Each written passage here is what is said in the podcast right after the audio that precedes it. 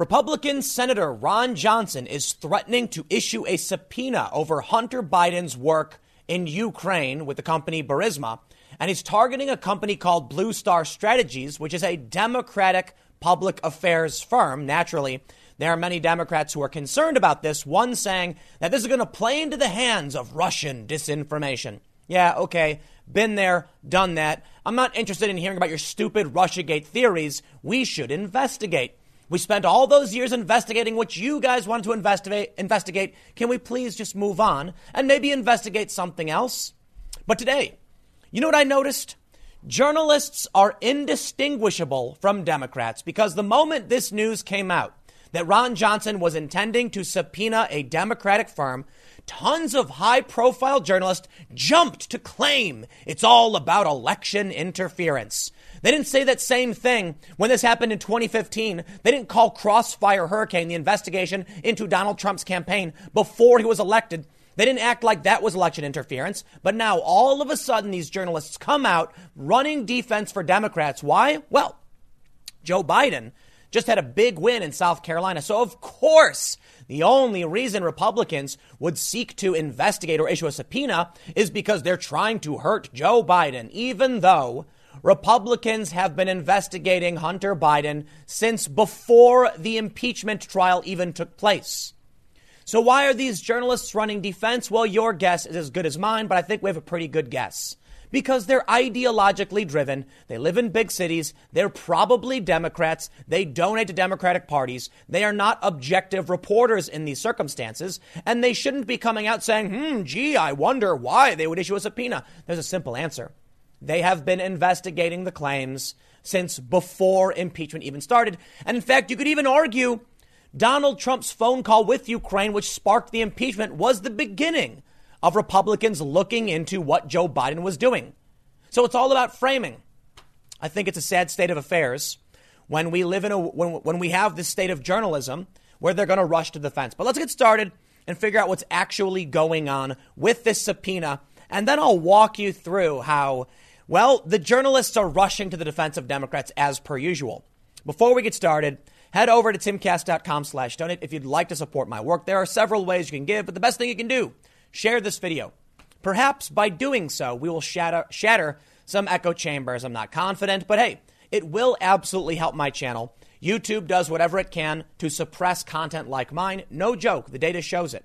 They're funneling everybody who watches my stuff over to Fox News or, in some circumstances, MSNBC.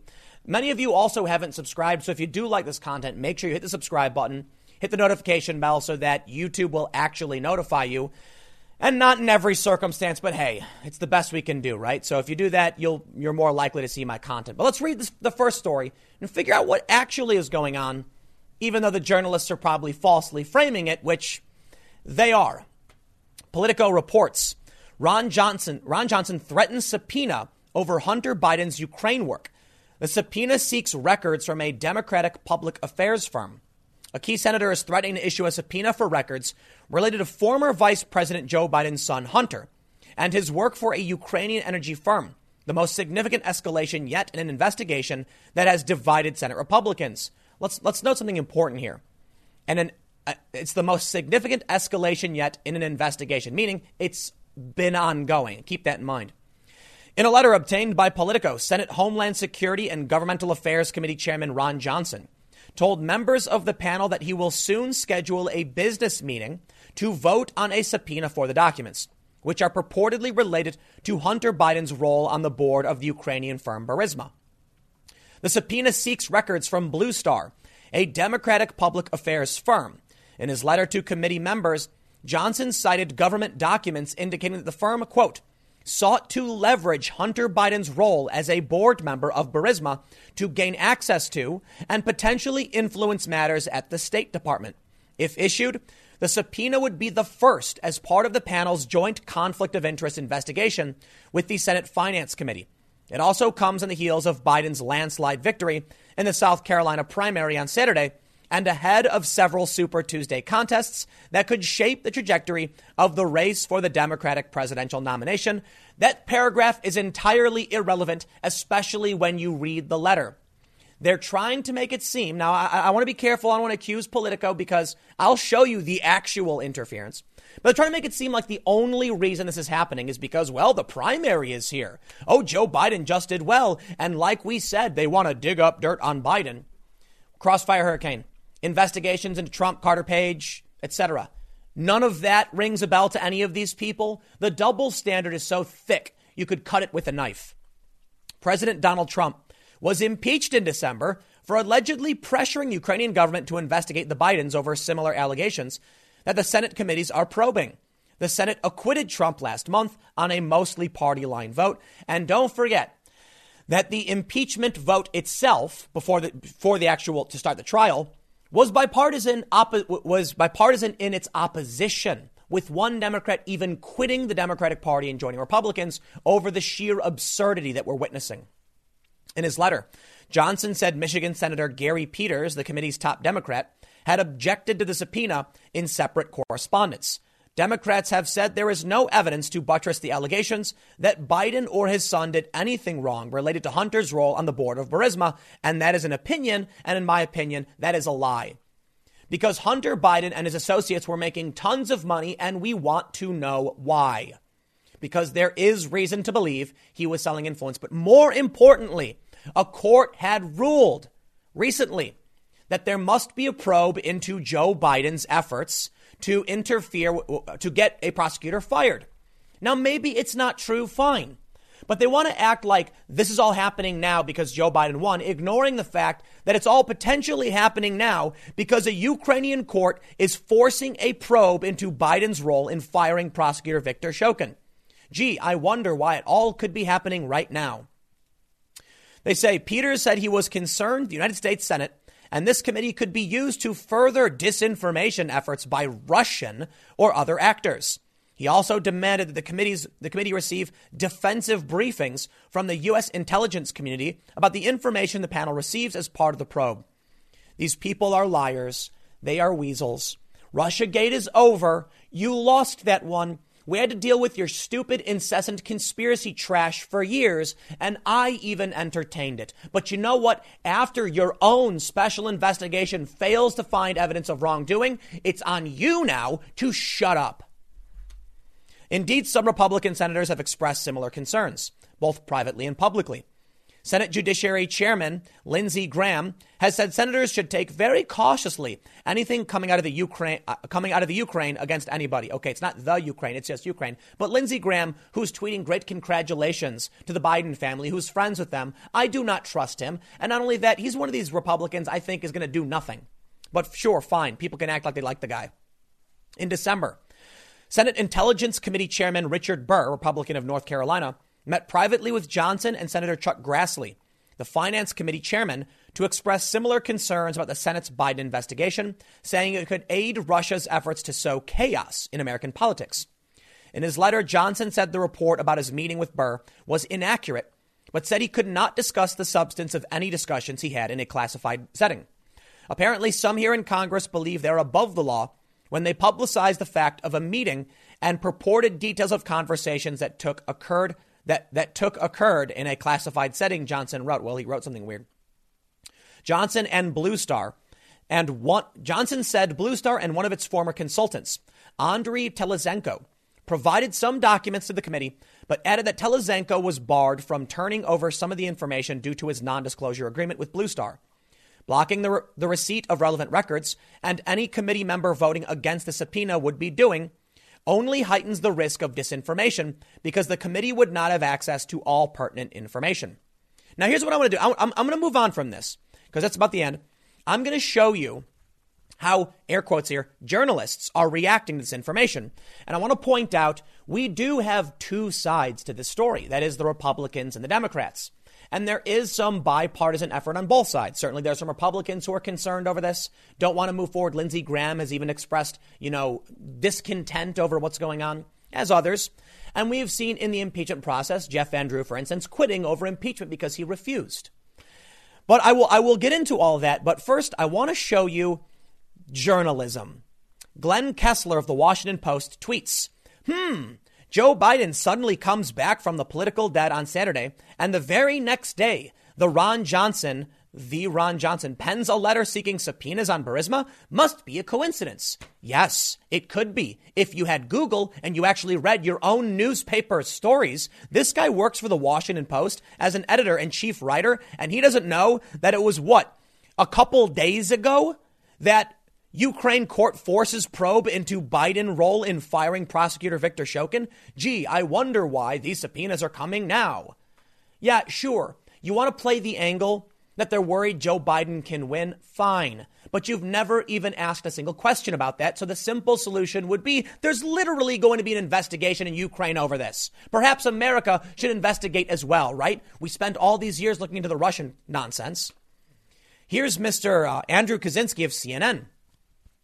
It took less than 48 hours for Hunter Biden to reappear in the news after Biden's South Carolina win a letter from GOP Senator Ron Johnson dated March 1st on investigating Burisma. Ron Johnson is, of course, one of the three GOP senators who echoed Biden in calling for reforms of Ukraine's prosecutor's office in a letter to Ukraine's president in 2016, which is irrelevant because many people going back back then wrote news articles and questioned the conflict of interest of Joe Biden having his son work on the board of Burisma, which did have an open investigation, mind you, it was dormant, and trying to seek the ouster of the prosecutor as well as investigate or, or get corruption investigated in the country conflict of interest many people were upset about. I don't care if he penned a letter saying we got to deal with corruption. Everyone agrees. But there's more. This Sarah Reese Jones, I'm not super familiar with who she is, but she write, she's the boss at PoliticusUSA, so probably a more partisan effort, sure, not the same as CNN or Washington Post, saying right after Biden won South Carolina, Senator Ron Johnson wanted to subpoena witnesses in the bogus Biden Ukraine conspiracy theory. Oh no, what's going on? A conspiracy theory, you say? These poor Ukrainians are falling prey to a conspiracy theory when their own courts ruled that there was election interference, that's reported by the New York Times, and they need to open a probe into Shokin. But I want to show you something funny. Hey, what's this? We have the actual letter here. This is, this is the actual letter from Ron Johnson. And in it, he points out something rather interesting, which was omitted by these journalists and the news outlets. He writes On February 24th, 2020, I notified Ranking Member Peters of my intent to issue a subpoena to an individual for records and attendance related to his work as a consultant at Blue Star Strategies. A copy of my notification letter to Ranking Member Peters, which includes a more detailed explanation of the committee's oversight work leading up to the request, and the subpoena schedule is enclosed. On February 27, 2020, Ranking Member Peters notified me of his disapproval of the issuance of the subpoena. You mean to tell me that in this letter, he has a memo dated the 24th saying he was planning to issue the subpoena? But they're going to accuse him of only doing this because Joe Biden just won a primary? I'm pretty sure the 24th was before the primary. And in fact, his intention to subpoena Hunter Biden was around the time Joe Biden was dropping in polls and was losing in the primary. Yeah, these journalists won't tell you that. They omit it. Fortunately, we do have one journalist, Catherine uh, Herridge of CBS News, who just tweeted out the letter. So thank you to this journalist because some of them apparently still exist and will give you the legit information. You see, when they actually show you the letter, instead of just claiming we've obtained the letter, you can see what's really going on. Now, I want to make I want I want to check to see if they, he's got actually got the memo enclosed. I don't think she, she did not post an image of the actual memo, but we can see he goes on to mention that the the uh, ranking member, a Democrat, ranking member Peters' disapproval letter stated that he is concerned by, uh, concerned over the United States Senate. I can't. It's hard to read, but he's concerned that Russian interference, yada yada, and, and fake news and all that.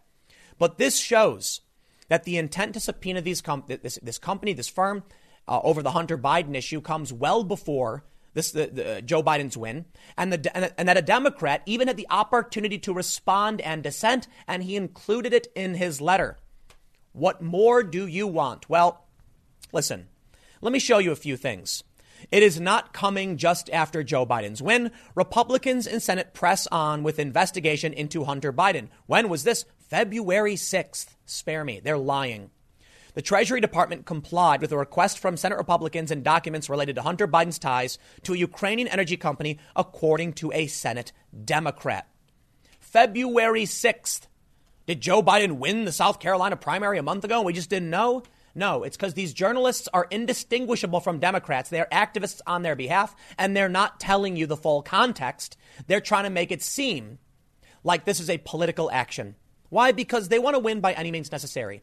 These people, I think, act with nothing but disdain for the American public, and everything they do is unethical when it comes to journalism. Again, I showed you there's one good journalist from CBS putting out the real information. Take a look at this story from Real Clear Politics, which I think is particularly important. And, and I'm showing you this to explain why we absolutely need to investigate. When we investigated Trump over Russiagate, I said, hey, man, there might be something here. We should wait to see what happens. And Trump was right. Trump won. Fine. Is Trump a, a, a, perfect little angel? No, of course not. I don't think anybody's saying, oh, some people probably saying is. I'm not going to say that. But the investigation essentially cleared him. Now we can move on. Perhaps we should investigate what was going on the other side. Joe Biden must explain his Ukraine dealings. Why we, Real Clear Politics gives us this nice little timeline. On April 15th, 2014, Burisma sends Hunter Biden's business partner, partner Devon Archer $112,000. On April 16th, 2014, a day later, Archer visits Vice President Biden at the White House. Five days later, on April 20, on 21st, Vice President Biden arrives in Ukraine bearing millions in aid for the Ukraine energy industry. On May 12, 2014, Hunter Biden joins Burisma's board. February 2015, Ukrainian authorities seize the property of Burisma's CEO and go after unpaid taxes. But I thought they said there was no investigation. March 2016, Biden demands that Ukraine's top prosecutor, Viktor Shokin, be fired and threatens to hold up $1 billion in US, billion dollars in U.S. loan guarantees. They go on to say Biden even bragged about telling the Ukrainians, if the prosecutor is not fired, you're not getting the money. That's the kind of quid pro quo of which Trump is accused. Only Biden did it, and it's on tape. They said over and over again, but there was no investigation into Burisma. Wrong. There was a dormant investigation into Burisma. Now, that's a fair argument. You can say Viktor Shokin wasn't actually doing anything. But he was being investigated and he fled the country. Joe Biden steps in.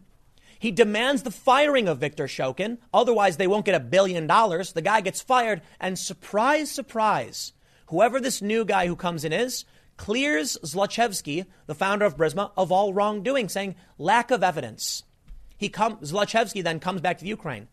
Something then different, something different happens then when Trump starts digging into this, and Zlochevsky flees the country and is now believed to be in Monaco. Now, I can't prove anybody did anything wrong, but you want to you want to say it's a conspiracy theory and there's no evidence? There's circumstantial evidence, at the very least, enough to issue a subpoena, right? I take you back to the game these journalists, I should say Democrats, I should just call the journalists Democrats, right? the game that these Democrats are playing. Again, distinguishing from the good CBS News journalist who actually gave us the documents on Twitter so we can see for ourselves that Ron Johnson said it was on the 24th. He notified a Democrat well before publicly announcing anything. I think that's honorable. Shows there's some integrity there, right? Because this is him saying, before we go public, which might hurt some Democrats, I want to let you know what my intention is. He then issues a dissent, and Ron Johnson makes sure to say in his letter, Here's, here's what the ranking member believes, and he even agrees with him. We will do our best to make sure misinformation doesn't propagate and that we take everything, you know, very cautiously. What more should we do? Should we ignore the strange chain of events because it was in America's interests, because the previous administration did it, because Trump should allow people to commit crimes if we assume they, if, if we think they did or might have some circumstantial evidence suggesting it? I'm not, a, I'm not, uh, look, I'm not a legal expert. I can't tell you you know, where the boundary is, but I feel like there's at least probable cause, right? You know, like a cop walks up, smells smoke, and says, hey, man, you know, get out of the car. Sometimes it's BS. Happened to me before. But I think right now, where there's smoke, there's fire. And so we should at least check, right? Now, sometimes there's smoke and there's no fire, but you still check, right? Imagine sitting in a room and smoke starts billowing under the door, and you're like, mm, no, I don't think we should look because it's a conspiracy theory to assume there's a fire in my house. That's ridiculous. And I'll bring you now to one of my favorite little bits here. Who will win the 2020 Democratic primary? Right now, Joe Biden's at 14%, Sanders is at 20%. This is the 538 prediction model. No one is the highest. Trump and the Democrats. Nobody, the real, nobody fears Biden. Well, the Democrats want Biden. Perhaps that's why they're so desperate to go after Trump and accuse the Republicans of playing dirty games. The Democrats are doing everything in their power to stop Bernie Sanders and help Joe Biden. And what Joe Biden did, maybe it was dirty. And Republicans are going after him, so they are they are panicked. And they're they're facing a fight on two fronts. The party is in chaos. They are being attacked by an insurgent, can, uh, insurgent party, the far left progressives and socialists. Meanwhile, the only opportunity they have to actually stop Bernie Sanders, Joe Biden, is crooked. You want to know my personal opinion? I think Joe Biden's crooked. And I, I'll tell you, I'll tell you why. It is with the utmost respect that I mention Joe Biden lost one of his children, his son Beau. He now has the last remaining son, I, I believe so, Hunter Biden. Well, Hunter Biden's been accused of a whole bunch of really messed up stuff. People say that he, uh, he partakes in contraband. I'll say it lightly. Well, what do you do when you're a father and you find out that your kid's tied up in a corrupt company that's under investigation? I think Hunter Biden would be willing to do whatever it takes to protect his family. And you know what? To an extent, I can respect that. I can. A man who wants to do right by his family by any means necessary. To an extent, there's respect there. But guess what? When you take corrupt actions to benefit yourself, your friends, and your family, instead of holding those around you accountable to our society, well, then you are responsible for that corruption. It is my personal opinion that something happened here where Joe Biden was trying to protect his kid. I'm not saying it's true. I'm not saying I know for a fact it's true. I'm not saying there's any evidence it's true. I'm saying there is some circumstantial evidence of potential wrongdoing with Hunter Biden and Burisma. There is very, very light circumstantial evidence over Joe Biden's potential interference, but not very much. You know what that means we should do? Well, we see smoke. We don't know if there's a fire, but we can issue some subpoenas, right?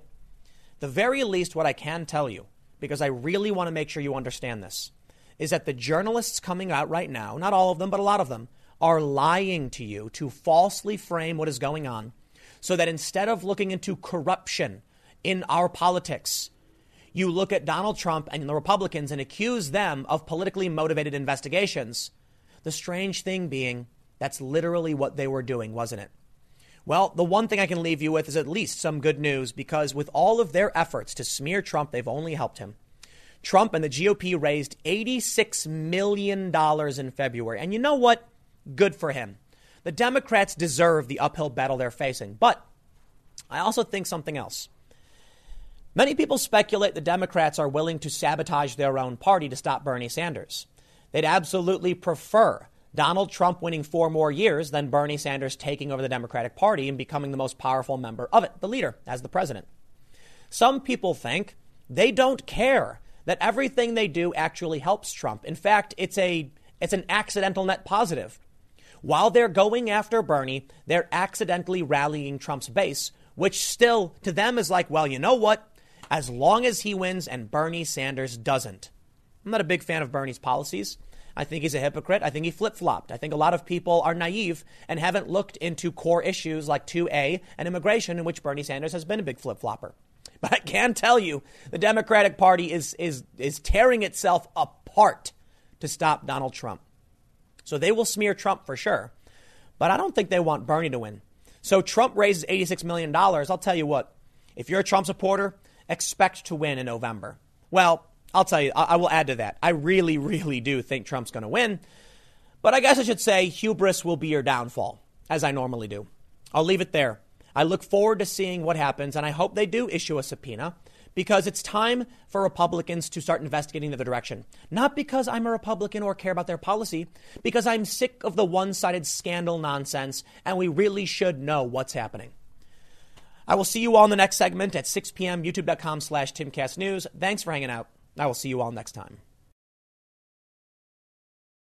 In what may be one of the most insane things anyone could say when trying to run for president of the United States, Joe Biden said at a recent campaign rally he was going to raise your taxes.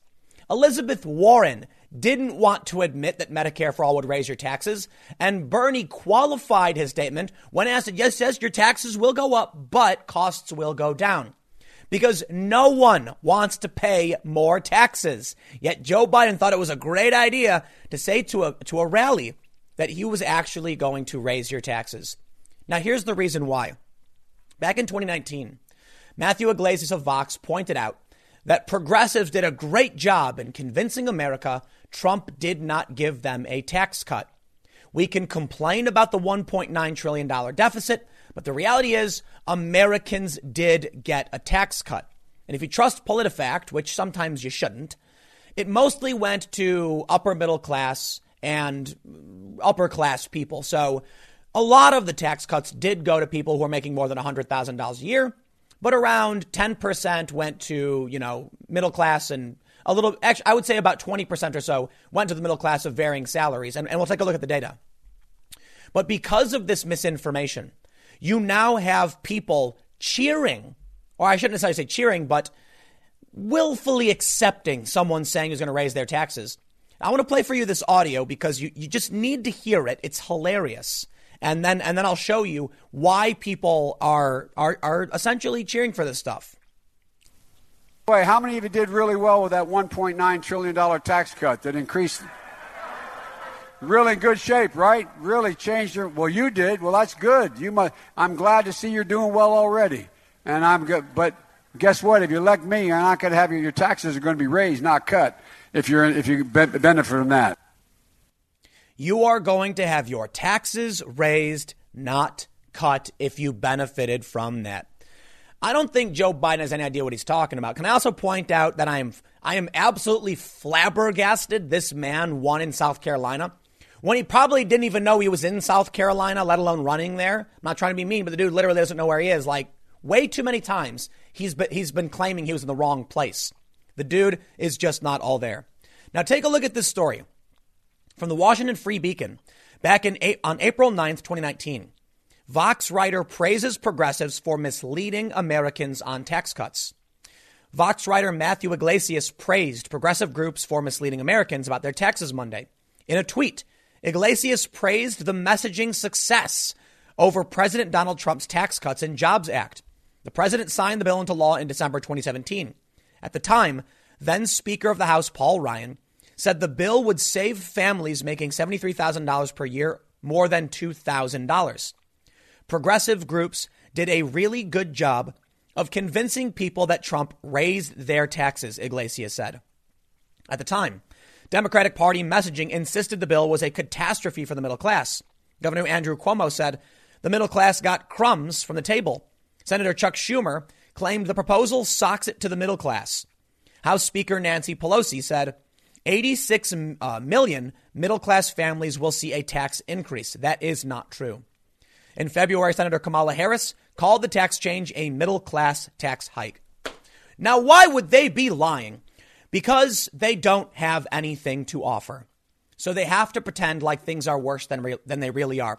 But what I will never understand is that these people think they can look you in the eye and lie to your face when you're enjoying the benefits of what the tax cuts have wrought. I'll give you an. Uh, I like doing. I like doing analogies with ice cream. You might know. You know. You, you might be familiar with this.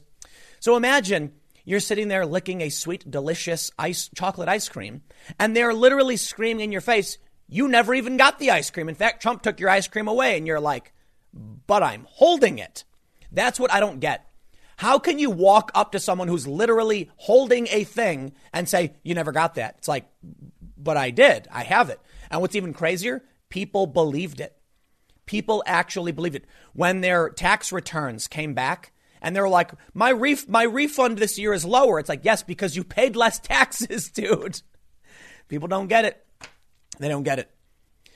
The Washington Post gave the latter claims two and four Pinocchios, respectively. According to the Tax Policy Center, the average middle class family is keeping almost $1,000, which would have previously gone into government coffers. Monday, Yglesias admitted the bill had in fact been a success, despite Democratic insistence to the contrary. The facts say a clear majority got a tax cut. Nobody likes to give themselves credit for this kind of messaging success. But progressive groups did a really good job of convincing people that Trump raised their taxes when the facts say a clear majority got a tax cut. To this day, they're now lying to your face. Uh, you know, it's it's a it's it's just they're spitting on you. They are spitting on you in con, in, in, in condescension, calling you stupid to your face. Joe Biden saying, How many of you benefited? Well, one person was like, I actually did. Well, we're going to raise your taxes. So everyone got a tax cut under Trump. And now he's coming to you, lying to you, and now saying, if you got a benefit, we're going to take that away. Who are you talking to? I guess people who are dumb enough to vote for Joe Biden. CNBC reporter John Harwood made a similar ob- observation Monday. He cited an NBC Wall Street Journal poll showing just 17% of Americans think their taxes were cut, despite clear evidence to the contrary. No wonder Trump GOP tax cut is so unpopular, Harwood said. Replying to Yglesias later Monday, Harwood speculated as to why many Americans may not realize they benefit from the cuts. He pointed to a change in withholding tables, which determine how much the IRS keeps from each paycheck to pay taxes at the end of the year. He said they were helped by the fact that tax cuts for most people were A, modest, and B, concealed by new withholding tables that dribbled them out week by week in tiny amounts. So that's true. And I- will come back to read this last little bit, but I want to show you something. This is a PolitiFact story. On, uh, stated on January 2nd, 2019, in an interview on MSNBC's Rachel Maddow show. Oh, so basically the fringe psychotic conspiracy channel for the left. She, Warren said, with the Republican tax law, the rich folks got 1.5 children, uh, trillion. Children, no trillion. Warren overstates the share of tax cuts for the rich. So this is over a year ago. Key takeaways: the 1.5 trillion is one main government estimate of the net rise in deficits due to the tax acts over over 10 years. The Congressional Budget Office now predicts deficits, deficits will go up 1.9 trillion. So there you go. There's Joe Biden's figure. Let me show you what PolitiFact says. Who gets what? 10 year distribution of tax cuts under the 2017 tax law. We can see that for people who are making 10 to 30,000, your taxes actually went up a little bit. That's fair to point out. The lower class took a hit on this. That's not cool. Not cool at all. If you make 40,000 or more, you did get a tax cut. If you make 50,000 to 100,000, you receiving uh, each of these brackets gets about 10. So that's about 20% of the tax cuts. Now, if you make 100 to 200, 31% of tax cuts went to you, and 200 to 500, 30% went to you. It is fair to say most people will see a tax cut, but yes, the lion's share goes to people making more than $100,000 a year. It's not perfect, but the issue is about the percentage of the taxes being paid. If rich people are making more money, a tax cut will mean they save a lot more money. But the point is still, it is fair to point out that rich people got a big tax cut. So if Joe Biden wants to point out that people making less than 10,000 to 30,000 a year aren't getting that big benefit, and you can point point that out. That's that's absolutely important to say. I agree. But a lot of people benefited who are not rich people. Listen, if you're a, a, a, working a trade, you might be making more than $30,000 a year, okay? So I think this is bad. We need to figure out why poor people have seen a net, uh, you know, they're not, they're getting negative in terms of the tax cuts. But come on, people making $30,000 $30, a year or more, you did get a tax break. Criticize the, the large portion of this going to wealthier individuals 100%. But don't lie to people. That's what I can't stand. It's it, how why is it why is it difficult to say Donald Trump's tax cuts for the most part are benefiting upper middle class to upper class people. Middle class people did get a tax cut. Lower class people got hurt on this, and we can probably do a better job. Imagine if that was the message Democrats came out with because you're going to look someone in the face who's making more than 30,000 a year, which is a lot of people in this country. I think the uh, the median is well above 30. I think it's like 38. In which case, more than half the country or more are making that amount. Now, the average income is high because we have a ton of rich people. But the point is, should someone be unhappy because rich people got a tax cut? So if you make $100,000 a year and you are getting a big tax break, should someone who makes less than $100,000 a year be upset? No. And let me tell you why, using their own argument. You see, right now, Elizabeth Warren is talking about student debt forgiveness. And there are a lot of, a lot of people on the right saying things like, why should you get $50,000 paid by the government if I had to pay my student loans? And the left says, just because we're going to do better doesn't mean you will be hurt. A net positive for me is not a net negative for you. The funny thing about this, I gotta, I gotta say, is that student debt forgiveness would require taxing people who make more money. So yes, it would be a net negative. But there, there, there's one meme I saw from the left. I got to admit, it's actually pretty good. It was the trolley problem. Are you familiar with the trolley problem? The trolley problem is a train is coming and it's headed towards uh, uh, on the track. There's a fork in this, and you can pull the lever to move the train. It's headed towards five people. If you pull the lever, it will only kill the one person. The problem, so the trolley problem is essentially will you choose to kill that one person to save the five? Because your actions will result in that person's death. So anyway, the meme they made was it was a single, a single, uh, the five people were on the front track that were going to die no matter what.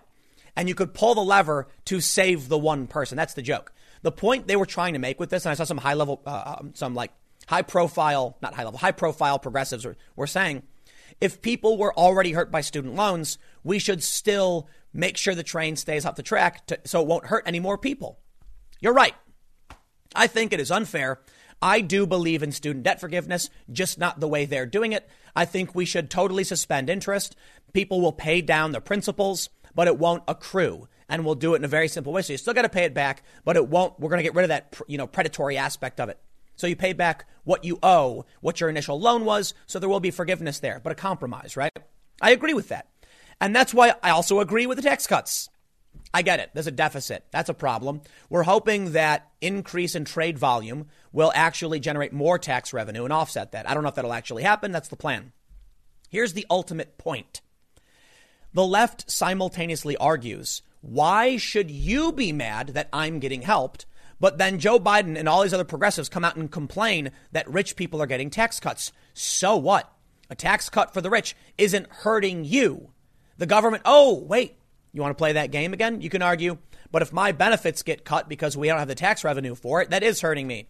Yet the thing there is, you're arguing for the right to take money from someone else to pay for something for you. Isn't that a big problem? Now, now look, I actually agree with social programs. And I, I always want to say this, it's very important. And then I got some other Democrat stuff we can go over to wrap up the segment. But uh, the, the problem we have with, with social programs is that they can't they can't die. They can't end. If we create a program that says, "Hey, we're going to allocate X amount of dollars to help people who are unemployed," at some point we need to assess that program and end it if it's bloated and broken, and we don't. We just keep making it bigger. And that's why we keep trying we, we keep needing more and more taxes to cover these things. You'd think a percentage would be fine and the trade volume would, would generate the revenues we need and we could repair our infrastructure. Instead, we have crumbling infrastructure, bad negotiations, bad crony contract deals, and we have festering social programs that need to be reformed. Shut it down, reform. I'm, I'm, I'm in favor of them. Absolutely. I am a liberal, not a staunch small government conservative. But I can point out we need to weed out the bloat. So let me just wrap this up. And then I want to show you some other crazy stuff that happened with the Democrats. As we're on this subject, you know, Pete Buttigieg dropped out, and I was like, I refuse. I refuse to care about Pete Buttigieg. I said Buttigieg, exclamation point, dropping. I don't care. But I got to talk about it anyway. And apparently some protesters shut down a Klobuchar event. So we'll talk about the craziness of Democrats. But listen, if you make more than $100,000 a year and you got a tax cut, I don't care. Congratulations. You're going to get to spend money. If you're making less than $30,000 a year and your taxes went up, I do care about that. That I do not like.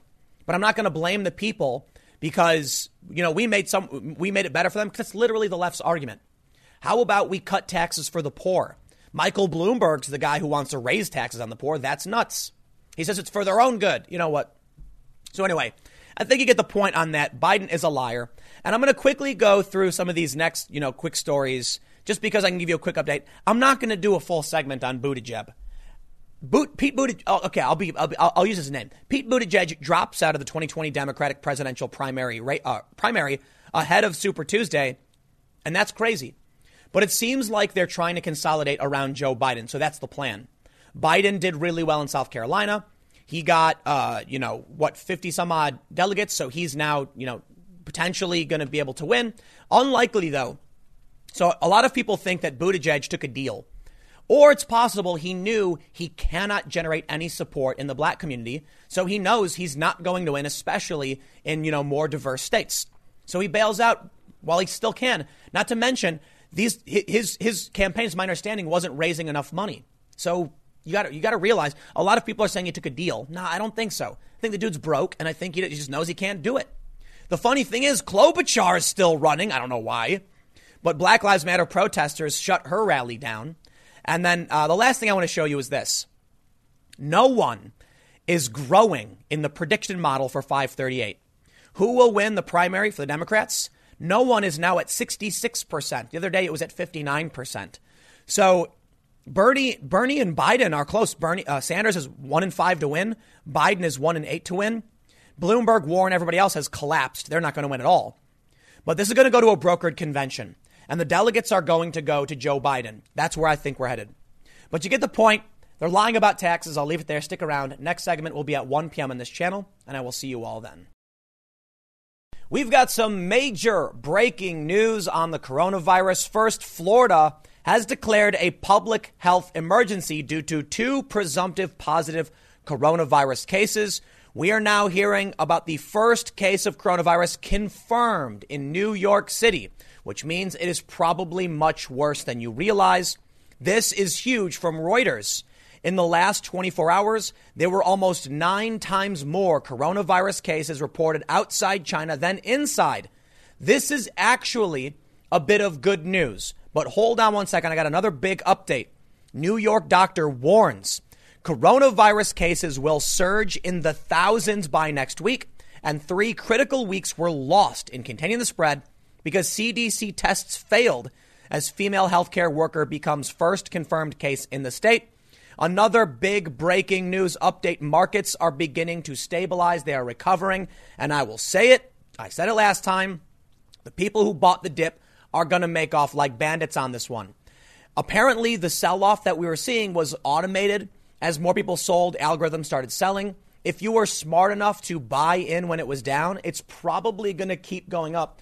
As of right now, it's up about one and a half points. So we're looking at 365. Might not mean a whole lot to a lot of people, but if you're 401, you know, got a 401k and you try, you were buying in when it was down, it's going to go right back up. This this kind of stuff happens, right? People panic. They go and they buy a bunch of you know products and stuff. They sell a bunch of stock, and then things get better. So what I want to mention about the Reuters case, in the la- and then we'll read about New York City because I think that's the most important. In the last 24 hours, there are almost nine times more coronavirus cases outside of China than in. Here's the thing China has had an authoritarian crackdown. So they have begun to stabilize a lot of the, of the problems. The spread is slowing as they essentially crack down with, with harsh authoritarian measures. The reason why we're seeing a, a, larger spread outside is most likely to that, at least in my opinion. But I want to tell you, we, we can't really do the same things China has done. They are a, a, a dictatorship as far as anyone's concerned. So, yeah, they can show up with guns and men in suits, lock you down, and you can't do anything about it.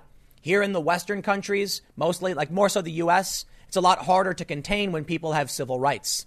It's a sad truth. With freedom comes those risks. But a doctor in New York is warning things are going to skyrocket. Now, like I, like I mentioned, we do have our first confirmed case in New York City. I want to give you a, just a really quick, brief uh, statement on the, the emergency in Florida. Ron DeSantis said, Tomorrow I will be in Tampa and Miami with Surgeon General Rivkees and other officials to discuss our continued statewide response to COVID 19. Florida Department of Health says they have two presumptive positive cases one adult resident of Hillsborough County and one adult resident of Manatee County. Both individuals are isolated and being appropriately cared for. Uh, I, I, guess the, put up another tweet. Okay, so it's both the same tweet. They said Florida's public health system is well prepared to handle COVID 19. Our healthcare professionals throughout the state are implementing the appropriate protocols and are ready to respond. Please make sure to visit the Florida website for up to date information. So for those that are in Florida, it's floridahealth.gov slash COVID 19. Make sure you stay on top of this. I want to stress, as I do with most of these videos, we are not facing the apocalypse. Please, everybody, calm down. You see, a lot of people have already started panicking. And I, I got to say, it is kind of frustrating. And, and I said this don't panic. Do not, well, people did. They're rushing stores. There's lines out Costco like crazy. As soon as they get a confirmed coronavirus case, people freak out. I do think there is good reason for us to be prepared. I will, I will always say it. And I think it's good reason the governments are reacting this way. And the most important reason I think is is due to the amount of beds available. So in the United States, for every thousand people, we have about 2.6, 2.7 hospital beds. That is really, really low relative to many other countries. The issue here is that if people are asymptomatic for a couple weeks and then get hit really hard and really fat, or really hard, really fast, and we're looking at around 18 to 20 percent of individuals needing hospitalization. If there is an outbreak in a small town, we may run out of hospital beds. So that's a real consideration. And it's already starting to happen in some parts of the world. I believe in Italy, they're facing a shortage. So if a lot of people are getting sick, this is bad news for the rest of us. The Daily Mail, let's read a little bit of this story. Dr. Matt McCarthy, who is a staff physician at the New York Presbyterian Hospital in Manhattan, also claimed he doesn't have the tools to properly care for patients because of the lack of coronavirus tests being made available to hospitals. Health officials in New York have been scrambling to get their own coronavirus testing kits up and running after getting stuck with faulty tests from the federal government that they said left them unable to diagnose people quickly. Dr. McCarthy told CNBC Squawk Box on Monday that the bungled tests uh, distribution was a national scandal and claimed New York had only been able to properly carry out 32 tests so far. We hear it's coming very soon, but I'm here to tell you that at one of the busiest hospitals in the country, I don't have it at my fingertips. I still have to call the Department of Health. I still have to make, make my case and plead to test people. This is not good. We know that there are 88 cases in the United States. There are going to be hundreds by the middle of the week. There's going to be thousands by next week. Let me tell you something. If we know that there are 88 cases in the country and we have a lack of testing, if we were accurately testing, we'd probably see the numbers skyrocket. So right now, it looks like numbers are stabilizing to a certain degree. This is worldometers.info. We can see so far 3,069 deaths, 45,636 recovered. The mortality rate for closed cases has gone down by four, four percentage points. And that's good news. And it's likely due to the fact that we know about it, we are reacting to it, and we are taking precautions. Now, I want to say a few things to all the haters acting like nothing's wrong. Everybody just calm down. 3,000 people lost their lives. And this is going to affect more people. The mortality rate is estimated to be around 2, 2 to 2.2% based on current stats, maybe around 2%. Some say even as high as 3%, whatever. That's, that's, that's around the number, right? And a lot of people are saying, oh, so what? What do, you, what do you mean, oh, so what? People are dying. Like, we don't want that to happen. Even if it was one person, you know, we, we look, I, I understand there's scaled response. If one person got a mystery illness and died, nobody would talk, be, be talking about it. Yes, more people die from the flu, but the mortality rate for this disease is higher mostly affecting people with pre existing conditions, uh, compromised immune systems, people who are older or really, really young. But of course, I think it's important to, to keep on top of this. You know, there's a lot of people say, oh, but why aren't you reacting this way to the flu? Because we have a system in place for the flu already. Yeah, I know the flu, it hits people hard, but it's like a 0.1, 0.1% mortality. This is substantially higher. And now we can see what ends up happening when people wait too long and they panic. I'm going to show you this tweet thread from Karen Weise. She said, Really should have done my regular Costco run last week. I've never seen it like this. This is a few miles north of Seattle. This is a Seattle tech correspondent. Huge lines in Costco for regular groceries. These people are not buying this, the entire store. Look at you can see one guy's well, that's a big box of granola bars. I'll tell you what, Nutrigrain bars. But this dude, look, He's got some, uh, I don't know, what is that, like some kind of frozen fajita thing. He's got some chips. A lot of people are doing regular grocery shop- shopping right now. And that's why I've been saying go do your grocery shopping. There are a lot of haters. They want to drag me because I did a promo for emergency food supplies. I, you cannot, you, like the literally the pitch I've given is don't let anyone shame you into not taking care of yourself. You can, you can make fun of anybody you want, dude. The, the last person who's going to care is me. So you see what, how people are reacting. And I'm definitely, here, here we go. I'm going to do it. Let me tell you what. If you go to safeandreadymeals.com, there is, there's a, you know, funny little picture of me. I, I do think the website might be a little over the top, but they're selling two week and four week food supplies. They have a bunch of other things. It's $87 or $197. Listen, the point is you're probably not going to use this stuff. You, you, my, uh, my buddy was telling me the other day, he was like, every time someone gets a cut, they say, Where did I put the band aids? Because you never use them, but you have them, right? The crazy thing to me is that there are people who literally drink food, I mean, drink water and eat food every day who think they shouldn't have a little bit stored that'll last a long time. Not because the world is going to end. You people are nuts. I'm not, I'm not, talking about, I mean, well, to, a, to an extent, the naysayers screaming the end is not, yeah, I think you're a little nuts. But the people who are like, I don't got to do anything. Dude, I was in Sandy. Okay. And now here's the bigger issue. So, so, so here's what I'll say. If you want to get a bucket, um, uh, you know, they're like little, little bins. It's two week food supply. Uh, they say that it lasts up to 25 years uh, if stored properly. You can go to safeandreadymeals.com. It, it really does help support the channel, so I'm really grateful to them. It is not like my company or anything. They just use my picture, and you know they want to. You don't need to. Pre- they say prepare with Tim. I roll my eyes at this, but but it is good stuff. It is. Look, it's not because I think you're going to need it. It's because I think sometimes people panic. Some, sometimes people rush to the stores. And sometimes hurricanes happen. Sometimes earthquakes happen.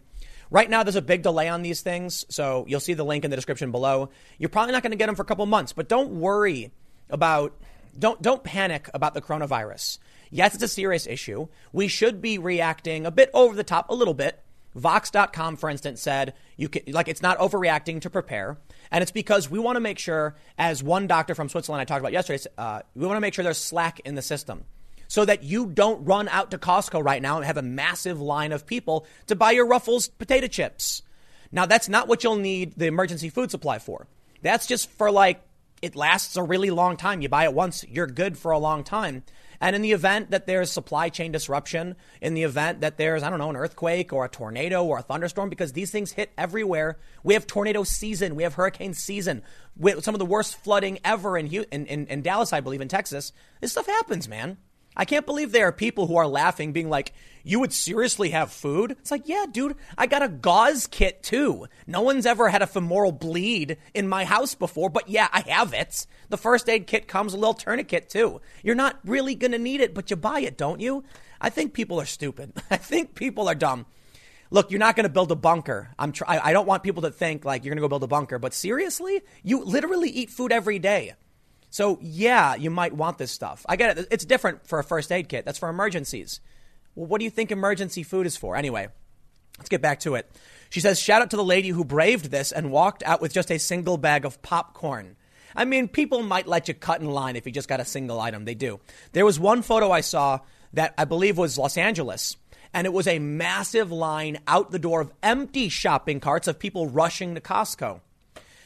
When all this news broke, I went grocery shopping, bought some rice and beans, bought some canned food, and bought some uh, five gallon water things. Like we already use them anyway. We have this really cool thing from Amazon where you just like put it on the top and press the button and it, it pumps the water out. It's really awesome. We went grocery shopping. Is it because I thought the world was going to end? No, it's because this is happening. It's not because of the disease, it's because people's fear of the disease, right? The panic is often worse depending on what's going on. So Look, I don't know to tell you, man, but humans can be predictable. We knew stuff like this was going to happen. You've got massive lines through, throughout Costco. I don't know what, what she's talking about now. She says, uh, Coda to add people were surprisingly patient at the cost, and the Costco staff were professional and friendly.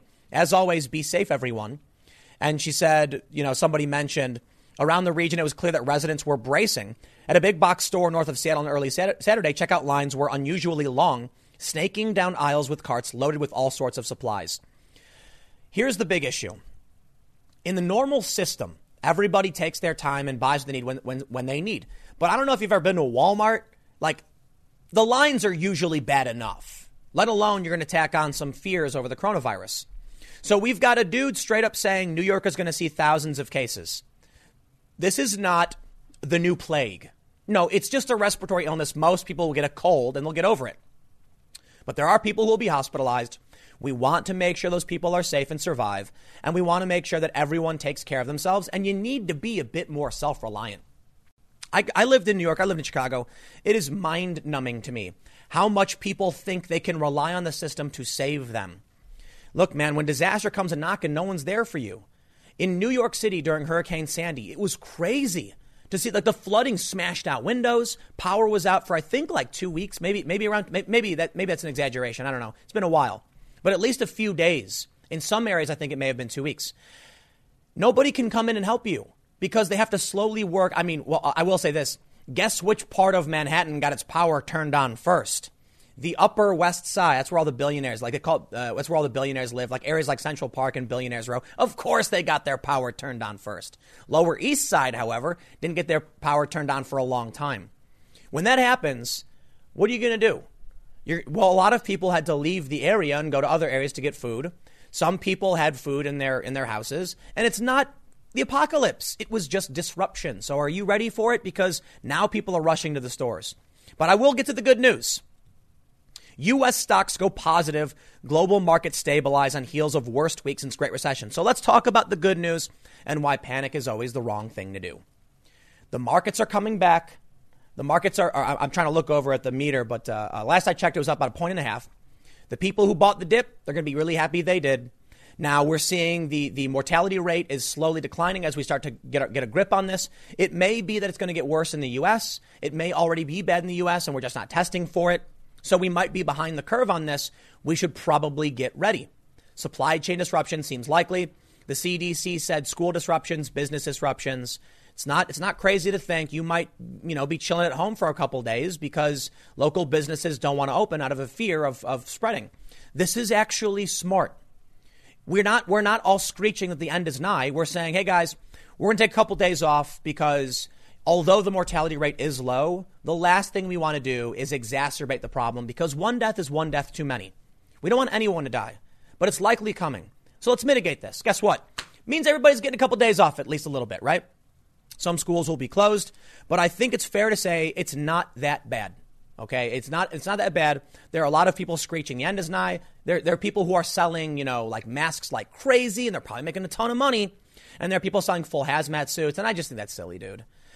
If you're older, you really want to be careful. If you're immunocompromised, you want to be careful. If you've got young kids, you want to be careful. Same as you would with the flu. But I do want, but I want to be fair. This is the higher mortality rate than the flu, so we will take it seriously.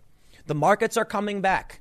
You know, anybody telling you to, to, to bug out or buy a bug out bag or anything like that, for this, calm down. I do think it's fair to have a bug out bag, right? You want to have like a flashlight, you want to have maybe like a GPS or something, because guess what?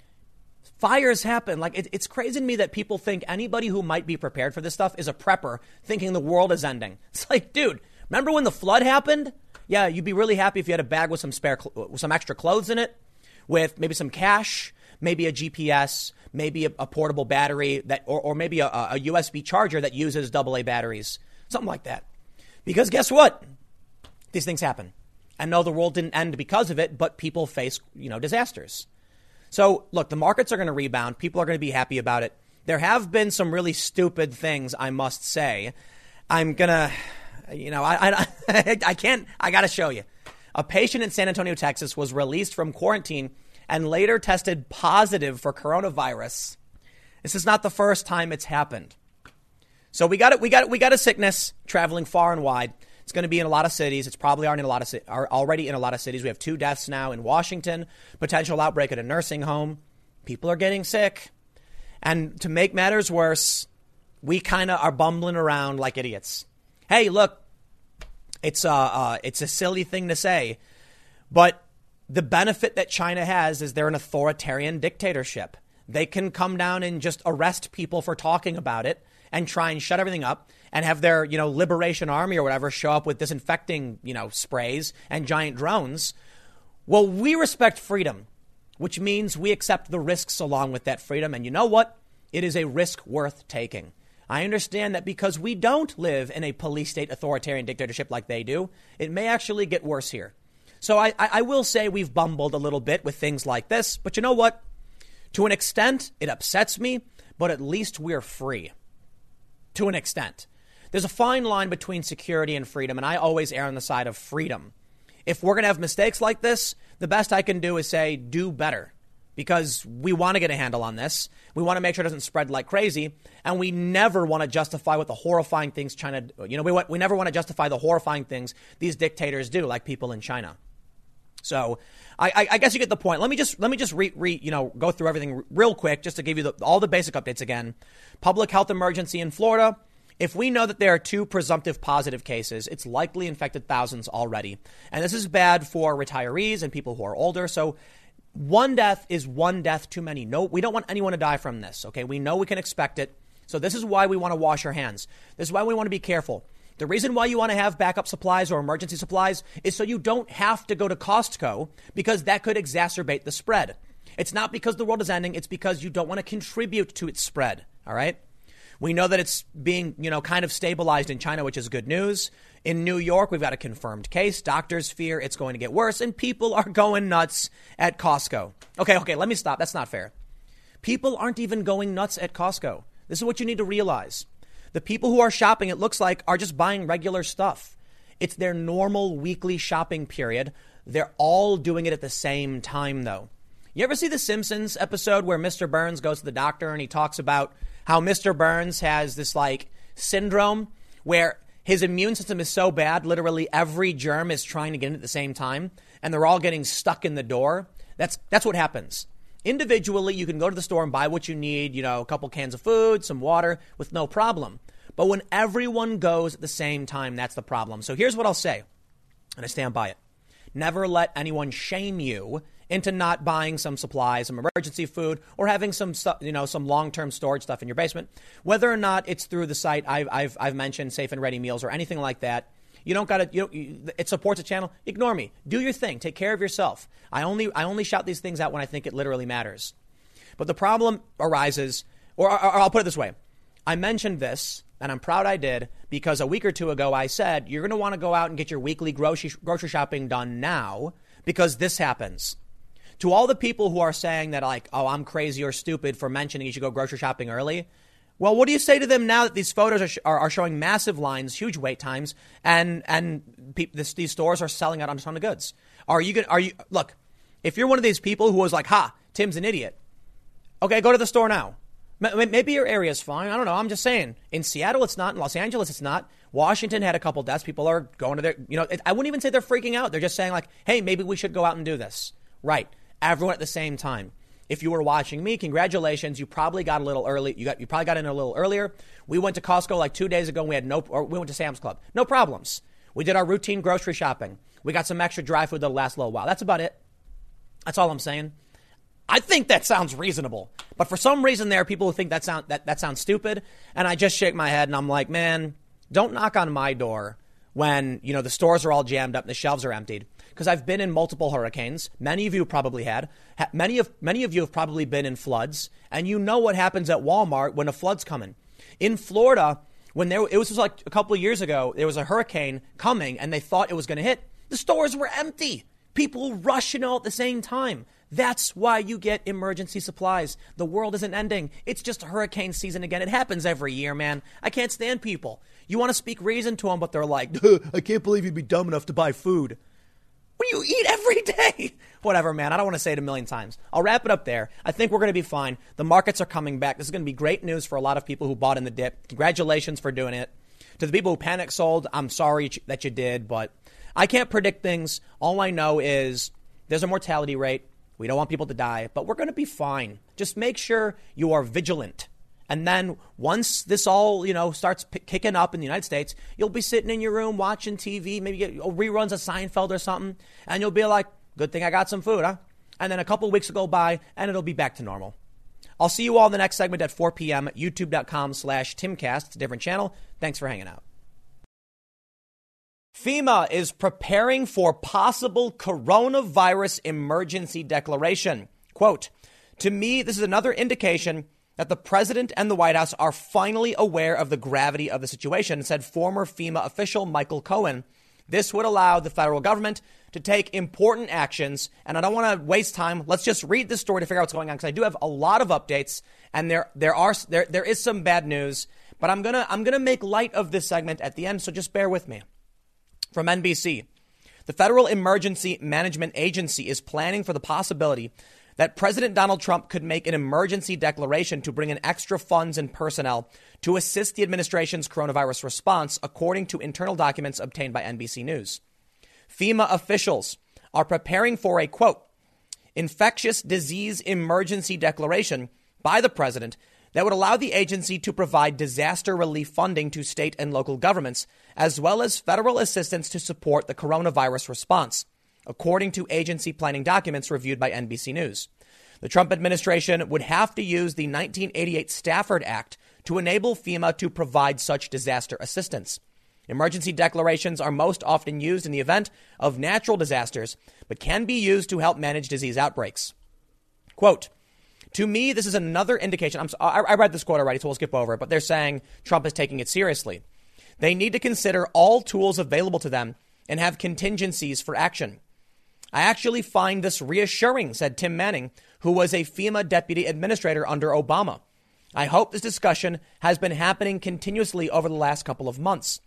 An emergency declaration would allow FEMA to provide disaster medical assistance teams, mobile hospitals, and military transport, among other kinds of federal support. Manning said, That sounds amazing. Earlier today, I talked about how there could be there could be a shortage of hospital beds. This is exactly what we need. So good on well, assuming Trump does this would be good news. FEMA's disaster relief fund has a current balance of $34 billion, according to the latest agency update. It's money that's sitting there and ready said another former FEMA official who declined to be identified. FEMA spokesperson Lizzie Litzow said the agency is currently focused on supporting the Department of Health and Human Services, which separately declared a public health emergency on January 31st, allowing health and, allowing health and human services to access funds and other resources to aid the government's virus response. At this time, there isn't any anything additional to the HHS public health emergency, Litzow said confirmed cases of coronavirus in the United States. And we have all of these uh, different, you know, uh, the map showing where all the cases are. So they say the White House did not respond to a request for comment. It would not be the first time the federal government has used FEMA's resources to assist in a medical event. They say in 2000, President Bill Clinton used the Stafford, uh, Stafford Act emergency declaration for outbreaks of the West Nile virus in New York and New Jersey, ordering up to $5 million in federal aid to supplement state efforts. Emergency declarations are distinct from major disaster declarations, which are far which, which are more far-reaching and typically used for hurricanes, floods, floods, and natural disasters. Now we do have some uh, more alarming uh, updates here. Washington State announces four more coronavirus deaths, bringing the virus death toll in the U.S. to six. It is very likely that there are many more deaths and people infected with the coronavirus that we haven't tested for. We don't know they're sick. Most, around 82% of the coronavirus cases are uh, mild, meaning people will get a cold and probably not realize it. But these deaths may be related to a nursing home. They say the novel coronavirus continued its march around the globe Monday despite travel restrictions aimed at curtailing its spread. As the de- global death toll passed 3,000, South Korea on Monday confirmed 599 new cases, far higher than the daily tally reported in China, with 4,335 confirmed infections and at least 22 deaths. South Korea has the second largest national caseload. However, it has tested more than 100,000 people, far more than most nations, which means if we were taking care of this, if we were testing people, it would probably appear to be much, much worse. So maybe good news for the markets, I guess. One of the other updates we saw earlier this morning was that the markets rebounded a lot. I think last I checked, it was up like 600 or so points. So the people who bought the dip, congratulations. Now, before, before we move on, I am going to give a shout out to safeandreadymeals.com.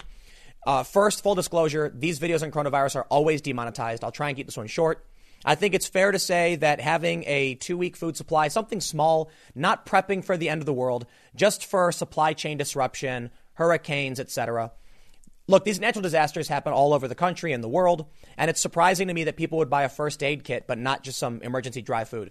I am only shouting them out because I really do think it's a good idea, and I myself have bought some food supplies for dry storage and emergency food as well. I think it's smart to do. So I'll, I'll leave it there. If you're interested, the, the, link is in the, in the description below. I want to stress this is not an apocalyptic event. You, you, you, it's not the end of the world if you don't pick this stuff up. I just personally think it's it's a good idea, and I want to also stress I almost never do these shout outs because I don't like to you know freak out, sell vitamins or any of that nonsense. But I think considering the panic, people rushing to stores, you know, for me it does make sense, and again, it really does support the channel because these videos are always demonetized. But now I'm going to give you some funny news. All right. I hope you're ready. I hope you're ready for this one.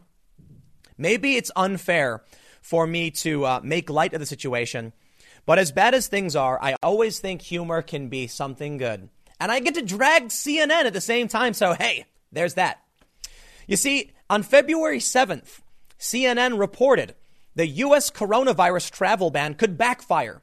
Here's how. And of course, they go on to drag Donald Trump. Experts say travel restrictions the Trump administration put in place to stop the novel coronavirus from spreading could have unintended consequences that undermine that effort.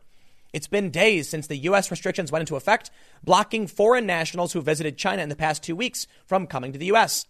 Details about the U.S. travel ban's impact are still emerging, but some are already urging the U.S. to reconsider. That's right, travel bans are a bad idea. All of the evidence we have indicates that travel restrictions and quarantines directed at individual countries are unlikely to keep the virus out of our borders.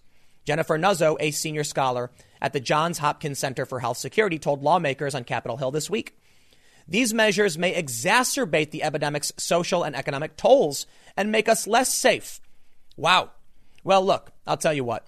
It's an honest report. And now it's really funny because CNN is going to restrict travel on their employees. Okay, I know it's not a direct correlation. They're talking about restricting different countries, how it's ineffective. It's very, very different. But come on, you got to admit it's kind of funny. CNN wasn't the only one to report this news. I'm just kind of being a jerk. I get it. But no, no, no. In all seriousness, though, let's read what's actually going on with CNN. CNN to limit employee travel due to coronavirus outbreak. The restrictions apply to all Warner Media News and Sports employees, which includes CNN. Now, I, I, think it's fair to say CNN hasn't been doing a whole lot of traveling lately anyway, because their news seems to just be Orange Man bad. And they don't need to go on the ground anywhere to rag on President Trump. They can do that from the comfort of their own New York studio, which I believe is now near the Navy Yards in Brooklyn. In a memo sent to staffers on Monday morning, Jeff Zucker, the chairman of Warner Media News and Sports, instructed employees that all intercontinental travel needed to be personally approved by Zucker. Staffing for upcoming political events like the Democratic debate, as well as NBA and NCAA coverage, will also be limited to only those who are absolutely critical to getting content out or meeting basic revenue generating needs. Quote, it goes without saying that nothing is more important to us than keeping you safe. We are also we are all, we also are aware that employees within news and sports, particularly those of you in news gathering at CNN, and those of you involved with ongoing sports coverage face unique challenges with these new restrictions. We want to do everything we can to enable you to keep doing your jobs, but also stay safe. For any non intercontinental travel, Zucker instructed staffers that they would need approval from division heads or their senior executive uh, designees. Nothing is more important than your well being. While some of these protocols may seem inconvenient, they are being taken out of an abundance of caution to keep you all safe. It is unclear how long these restrictions will remain in place, but we will continue to communicate regularly as the situation both domestically and globally changes. I I think that's actually a good idea. I'm not sure. I don't want to drag CNN. I mean, I, I mean, well, no, I, I do. CNN has a lot to be dragged over, but I think it's fair to say moderate restrictions that require approval. It's not necessarily a bad idea. The bigger issue because I know there's going to be a ton of people who love ragging on me for doing those food promos. They're like, you know, as if I think the world is ending. I don't. I think it's that you want to mitigate damage. The deaths we saw at the nursing home are a perfect example of why we want to take precautions. Because yes, many of us may survive, but if we contribute to the spread through, you know, needless measures like not not taking precautions, then you're going to end up with people in nursing homes, the elderly, people with immunocompromised systems. Well, they're going to be the ones who face the brunt of an exacerbated spread. CNN, on the other hand, has business to take care of. And if they get the coronavirus and someone comes back to the office and it sweeps to the office, everybody gets sick, they're going to lose a lot of money. So, from a business standpoint, it actually does make sense. Pointing out, I was being a jerk earlier with that story because I think it's funny, but no, experts have testified to this, you know, that travel restrictions for certain countries might not make sense. So, here's what, here's what I want you to, to leave off with. Because I got, I got another segment coming up in you know, about a half an hour talking about preparedness. It's, it's a great segment. You're going to love this one, the next one. I, I just want you to, to all make sure that you remain calm and you have a plan. Kim Kardashian, apparently, is coming out saying you need a bug out bag. And I think that's kind of awesome, actually. I, I think that's pretty rad. You should. You should you should just take general precautions for if like I don't know you get a fire in your house or something. Sometimes regular old disasters happen. So I'll leave it there. CNN limiting travel is funny, but maybe we'll see something with FEMA. That's the real news. And I think that could be good because although they think, you know, the flu is worse, that's fine. Let's do what we can to limit the spread of this, period. All right, sounds good to me. Stick around. I got a couple more segments coming up for you in a few minutes, and I will see you all shortly. Over in the UK, a scandal is brewing related to transgender youth after a 23 year old biological female who transitioned to male now identifies as female and is taking legal action against the NHS, which is the UK Health Service, due to, well, essentially not challenging her enough when she was questioning her identity. It seems that in many cases, I'm not saying all, I'm not trying to go after every single community, but I, I think it's important to point out there are many cases where there's a separate underlying issue where people lack self esteem and think this might be the issue. This might be the reason why they don't feel good about themselves or they hate themselves or hate their bodies. You then get a, a health service or clinics that are a bit overzealous and want to promote this or they have a confirmation bias, and you'll end up with young women like this individual here. Now, I absolutely say young woman, even though you can see she has facial hair. And it's because she identifies as female and regrets the transition and is filing a legal action over this.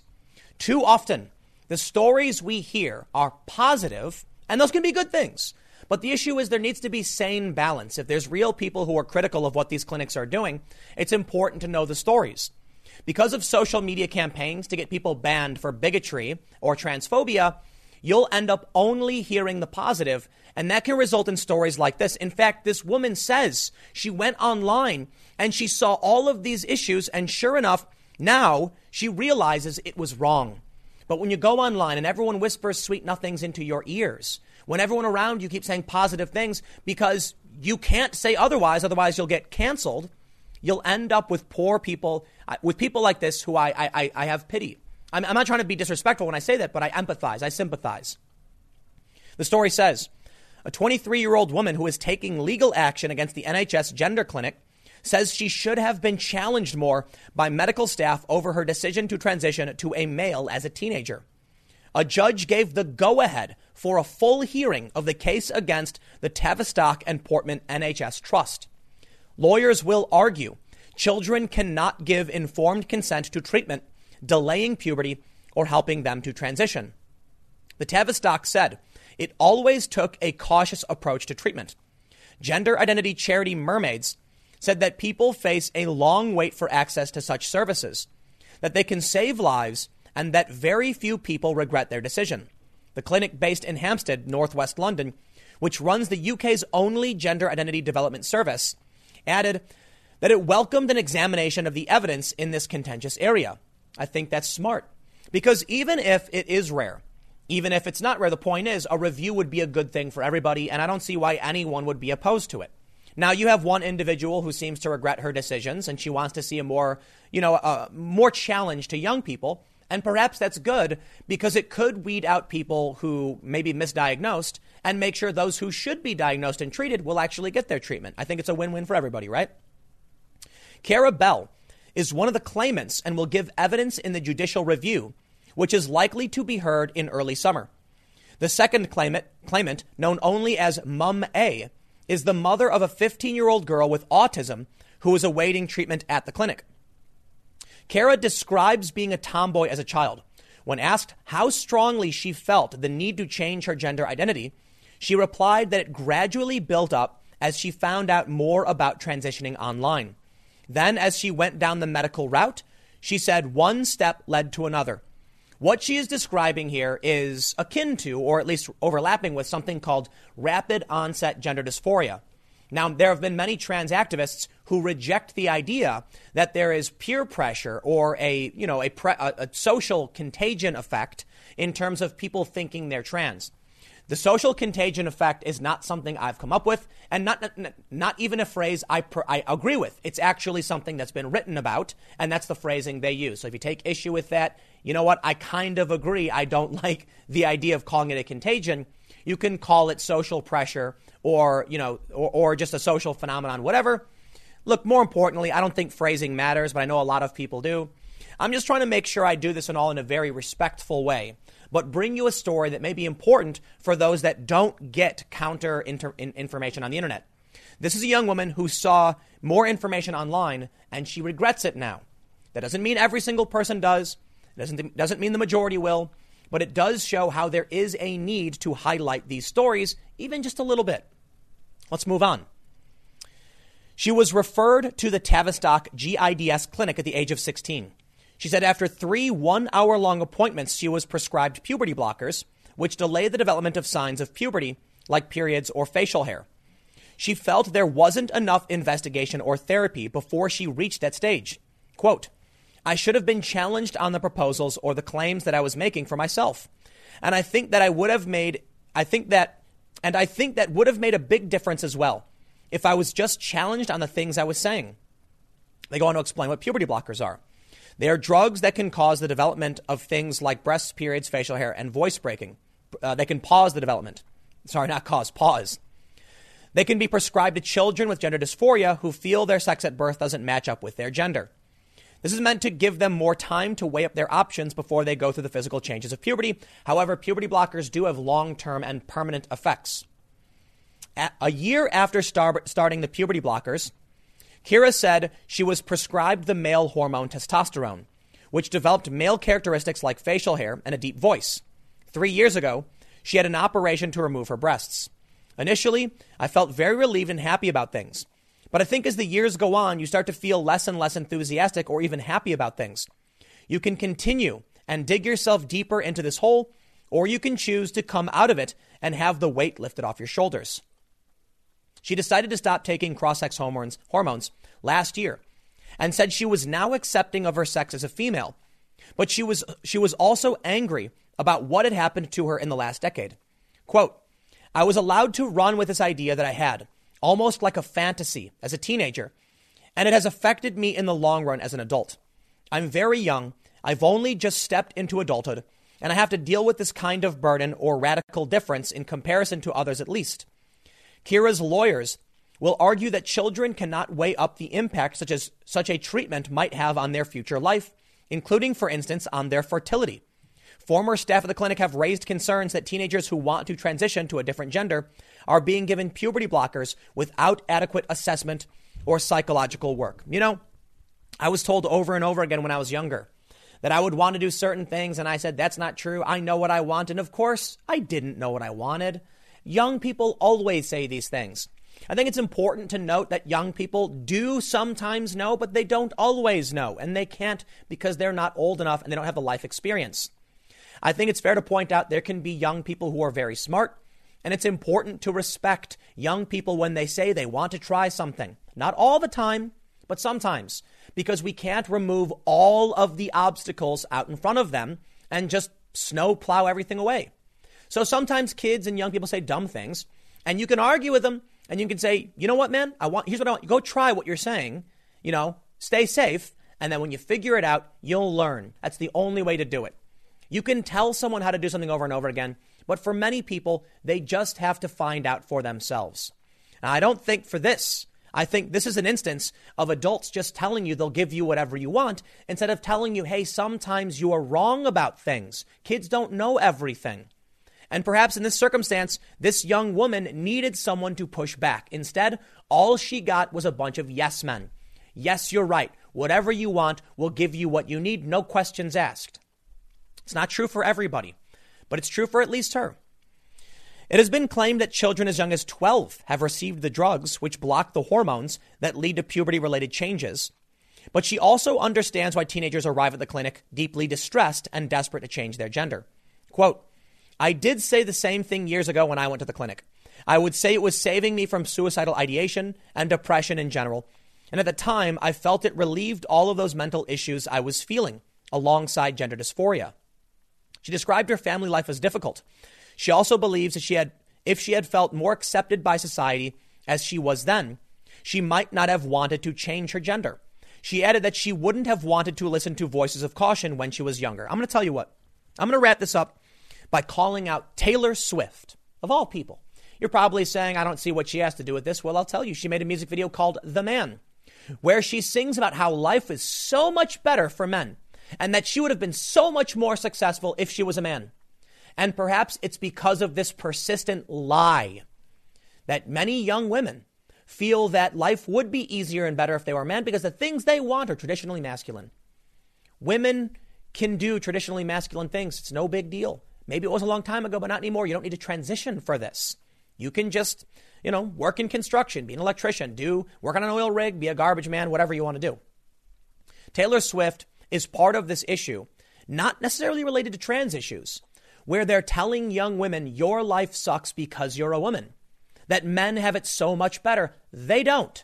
There's pros and there's cons across the board, and it's impossible to know because most people have never grown up. Well, no one has grown up as both genders.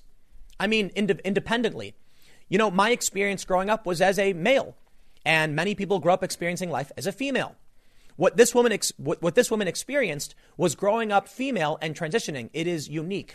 What I mean to say is, to do a proper experiment, to know you need controls. You would need to be able to experience both developmental stages, and we just, it's not possible. I mean, I guess not right now. Maybe in the future we'll make some kind of immortality engine and gender swapping engine. I have no idea.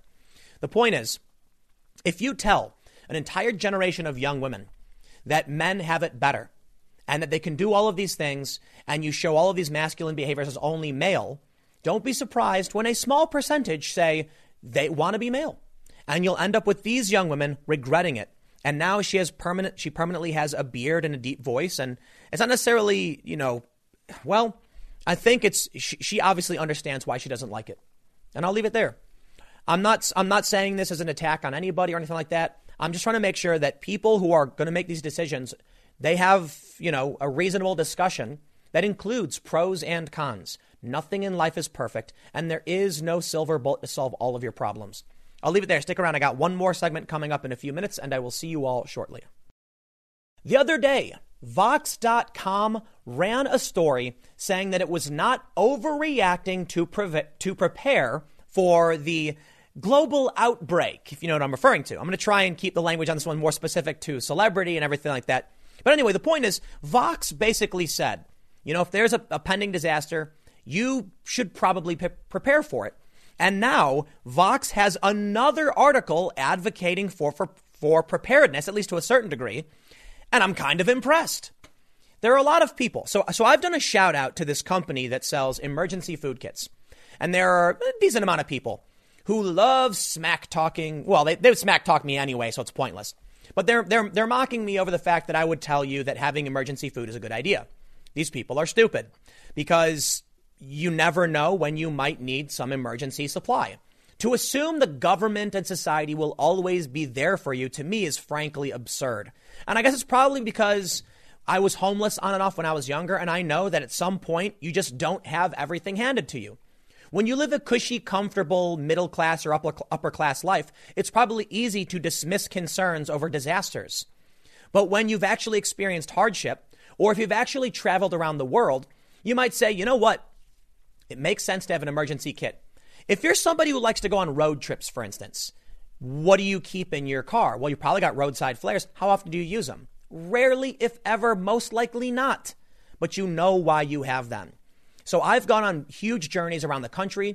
I, I almost died in, in like North Dakota driving in the winter, uh, leaving Standing Rock because I'm in a Honda Civic and I'm a crazy person. So it was like a total whiteout. And I'm like, just take my, I don't even know what you can do. I'm like, just try and keep the wheel straight. Can't see the road. There's not, there, there are things in life that are not just about disasters, that are about general occurrences, normal things that people do where you want to be prepared. So I'll say this, and we'll read the story. This is funny. They say, most Americans are not prepared for a disaster. Now survival kits are all over Instagram. The Kardashians and the Real Housewives are talking about pre-made Judy survival kits. Are they any good? I love it. I love it. I absolutely do. I have I have driven around and I have seen exactly why you want to have some minor emergency preparations. Minor. I'm also hostile environment certified, so perhaps I get this better than most people. But let's let's actually just jump into the story. They say, quote, I've always wanted to put together a box that has everything you need in case of an emergency. Kim Kardashian confessed to me from her Instagram stories in late January. Her disembodied voice narrating the opening of a massive orange crate. The praise was echoed by her mom, Kris, and sister Kourtney, and, and sister Kourtney, both posting their, un, their own unboxing videos showing off kits designed to support self sufficiency after disaster. You know what, man? We just had massive fires in California. That's why they're talking about this. Yet you would have people tell you it's stupid to get a two week food supply. I'll tell you what, man. When a wildfire hits, when a hurricane hits, we literally just witness these things happen. That's why Kim Kardashian and other celebrities are like, check it out. I got a bug out bag and some food. It was a bit odd to see the Kardashians pivot from pushing detox tea to preaching the preparedness gospel. But they weren't the only influencers lining up behind the idea. Popular accounts, including those of Olivia Culpo, Niley DeMarco, comments by celebs, Haylie Duff, We Wore That, Makeup by Mario, and not one but two Real Housewives of New Jersey posted stories or photos featuring their own orange gear, part of a new line of preparedness kits called Judy. This is truly awesome. You are, you, you know, too many people have this stigma of the prepper, these people who have underground bunkers with cans lining their walls. But let me tell you something.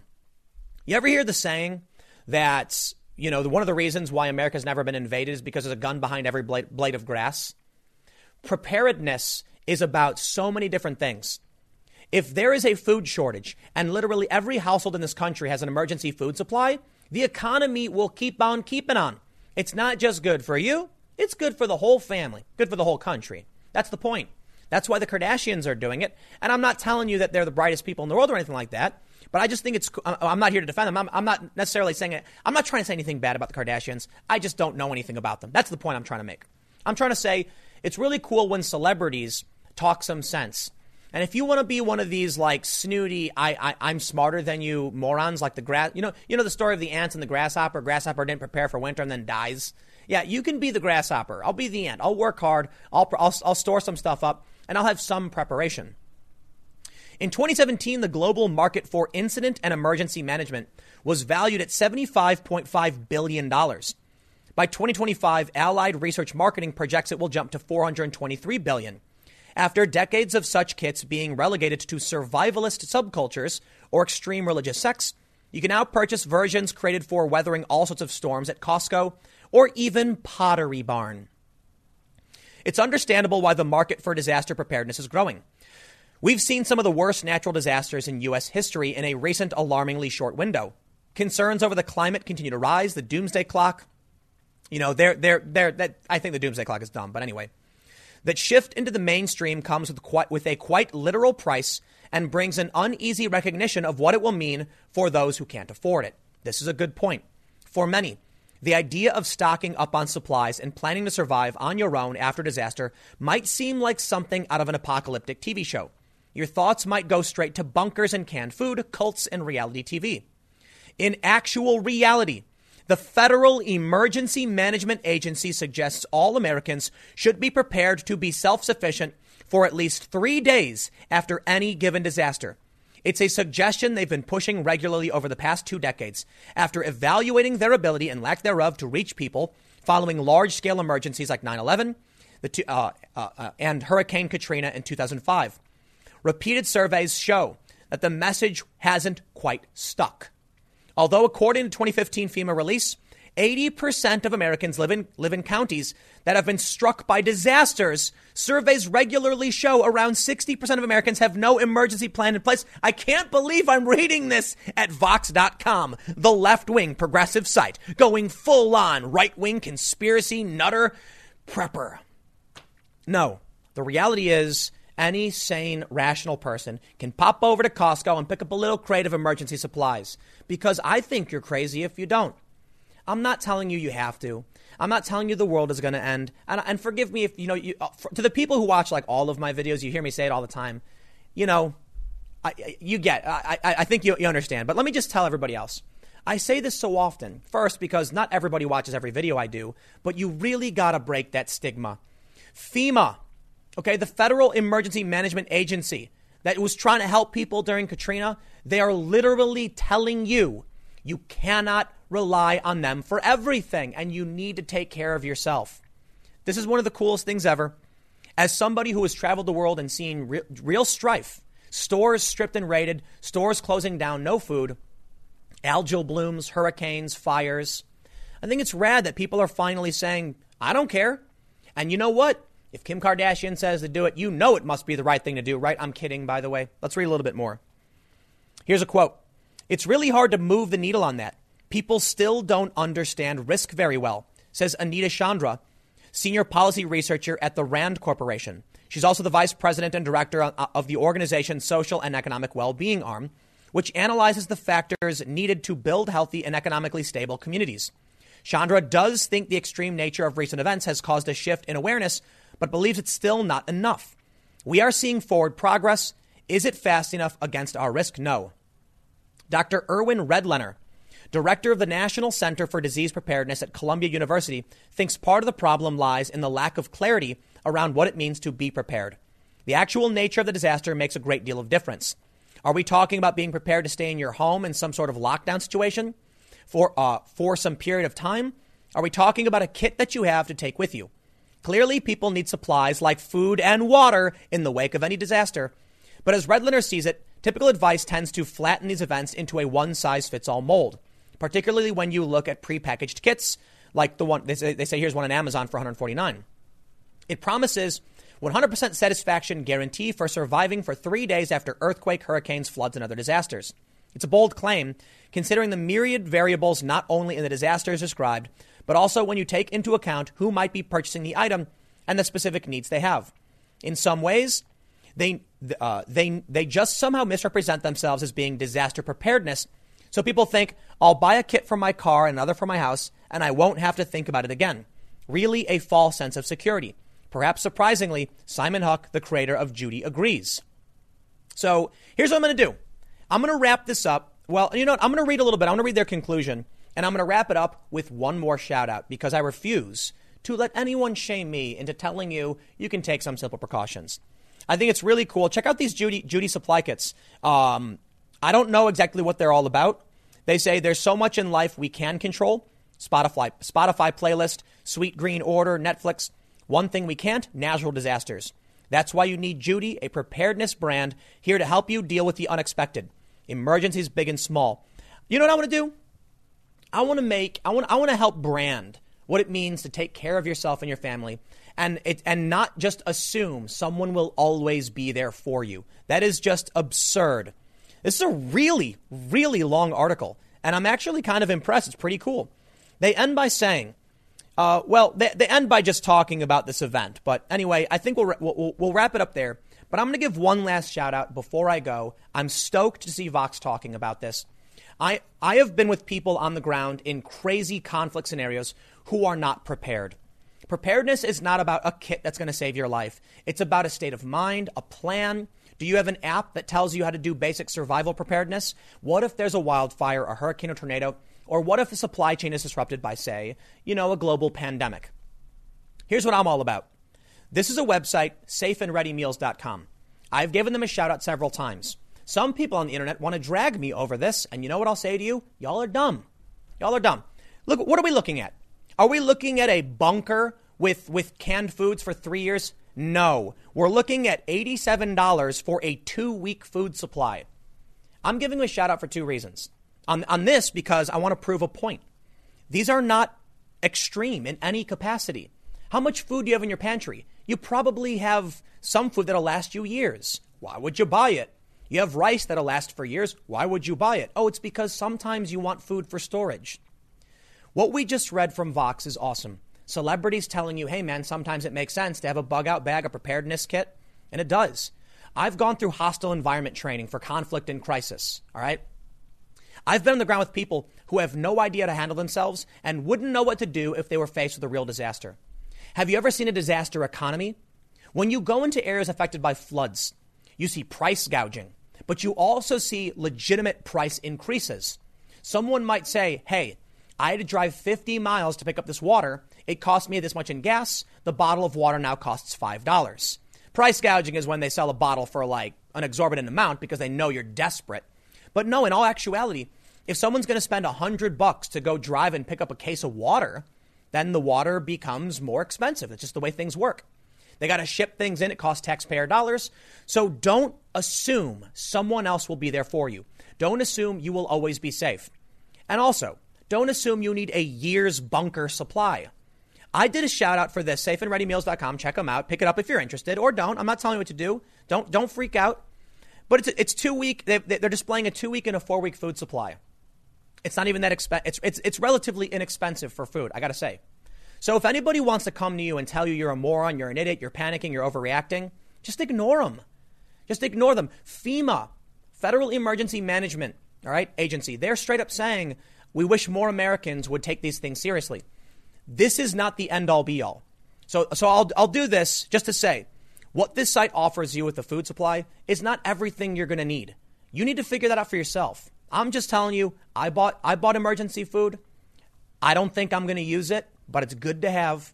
And I don't care what anyone says. They can say everything they want to me. And I'll tell you what, man, I have been on the ground in riots where gun, guns have been fired, and, people, and these other journalists are like, Are those fireworks? Do you see anybody carrying fireworks?